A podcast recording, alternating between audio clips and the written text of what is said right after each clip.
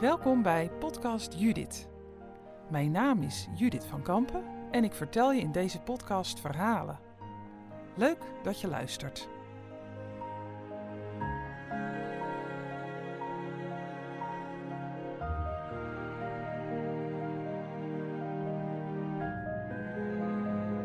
Wat is het verhaal achter jouw naam? Die vraag die wil ik je stellen zo aan het begin van het nieuwe verhaal van podcast Judith. En wat zou een podcast die als naam Judith heeft nou zijn zonder het verhaal achter de naam Judith? In elk geval het verhaal achter mijn naam. Judith. Een naam die ik bij mijn geboorte kreeg van mijn ouders en niet zomaar. Mijn ouders die verwachten mij al mijn moeder was in verwachting van een babytje, van mij, en zij zaten samen op Bijbelles. Een andere tijd. Mijn ouders gingen toen gewoon echt nog naar Bijbelles met z'n tweeën. Dat is toch mooi. Jaren zeventig. En zij hoorden daar over Judith een verhaal uit het Oude Testament. En ze zeiden tegen elkaar van wauw, wat was dat een krachtige vrouw. En wat is het eigenlijk een prachtige naam. En hoe mooi zou het zijn als de baby die we verwachten, als dat een meisje is, dat we haar de naam Judith meegeven. En zo gezegd, zo gedaan. En daar was ik. Op een mooie dag in mei werd ik geboren. En ik kreeg de naam Judith mee. En dat Bijbelverhaal dat bij mijn naam hoort, dat heb ik altijd een beetje meegedragen. Ken je het verhaal uit de Bijbel van uh, de vrouw Judith? Het is een apocryf boek uit het Oude Testament. Niet iedereen zal het verhaal kennen, dus ik vertel het hier gewoon. Even in het kort. Judith woonde in een stad die werd belegerd door um, de Nebukadnessar en die had een krijgsheer in dienst en die heette Holofernes. En onder leiding van Holofernes werd die stad belegerd.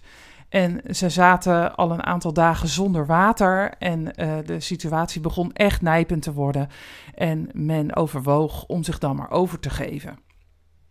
En toen kwam Judith in het spel, die zei van joh, laat mij dan gewoon uh, proberen, want met hulp van God zal het mij wel lukken om het tijd te doen keren. Judith was een eh, godvrezende weduwe en voor de gelegenheid trok zij haar weduwkleren uit en haar mooiste kleren aan en zij ging naar het vijandelijk legerkamp, waar ze na een paar dagen vertoefd te hebben toegang had tot de tent van Holofernes. Dus zij werd uitgenodigd voor een avond met hem samen. En eh, nou, zoals dat gaat op zo'n avond, eh, Holofernes die, uh, die dronk net even wat te veel alcohol. En op een gegeven moment valt hij in een diepe, diepe, diepe slaap. En dan komt Judith in actie. Zij trekt het zwaard dat zij onder haar kleed verborgen had tevoorschijn. En met heel veel kracht met één hou van het zwaard scheidt zij de hoofd van zijn romp. Oftewel, zij hakt Holofernes het hoofd af. En dan wordt zij op allerlei afbeeldingen die in de loop van de eeuwen zijn geschilderd uh, van haar afgebeeld met het hoofd in de ene hand, het hoofd van Holofernes waar het bloed nog een beetje uitdruipt en het zwaard in de andere hand. En triomfantelijk loopt hij naar de stad terug waar zij wordt onthaald als een held, maar zij zegt dan natuurlijk van met, met hulp van God uh, is het mij gelukt. En zo is de stad gered. Nou, als je nieuwsgierig uh, bent, dan moet je het verhaal zelf maar eventjes erbij pakken uh, in de Bijbel. Kan je lezen hoe het precies allemaal het daar staat. Maar zo is het zoals ik het in mijn hoofd heb onthouden. En ik vind het zo'n mooi verhaal ook. Uh, en dat heeft mij ook echt uh, kracht gegeven in de loop van de tijd. Soms vond ik dingen moeilijk, waren dingen spannend voor me. Of was er verdriet, maar dan voelde ik van ja, maar ik moet krachtig zijn. En die kracht, die kan, je dan, die, die kan ik dan zo voelen als ik zo doe van bam, bam, bam. En dan sla ik met mijn vuist in de palm van mijn andere hand. En dat zien jullie niet op de podcast. Maar het is wel zo. Die kracht dat je jezelf groot maakt en sterk. En dat je ervoor gaat, hoe je je ook voelt.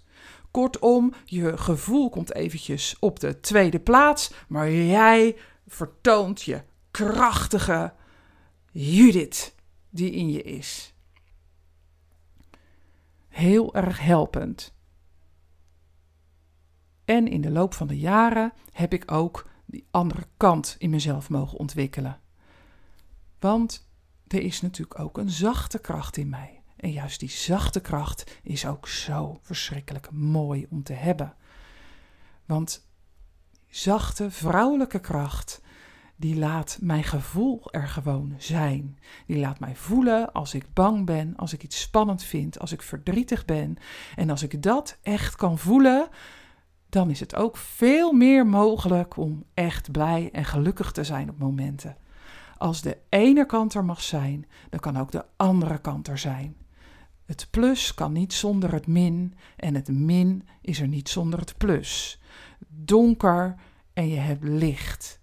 Er is kou en er is warmte en er is harde kracht. Bam, bam, bam. En ga ervoor. Maar er is ook die zachte kracht.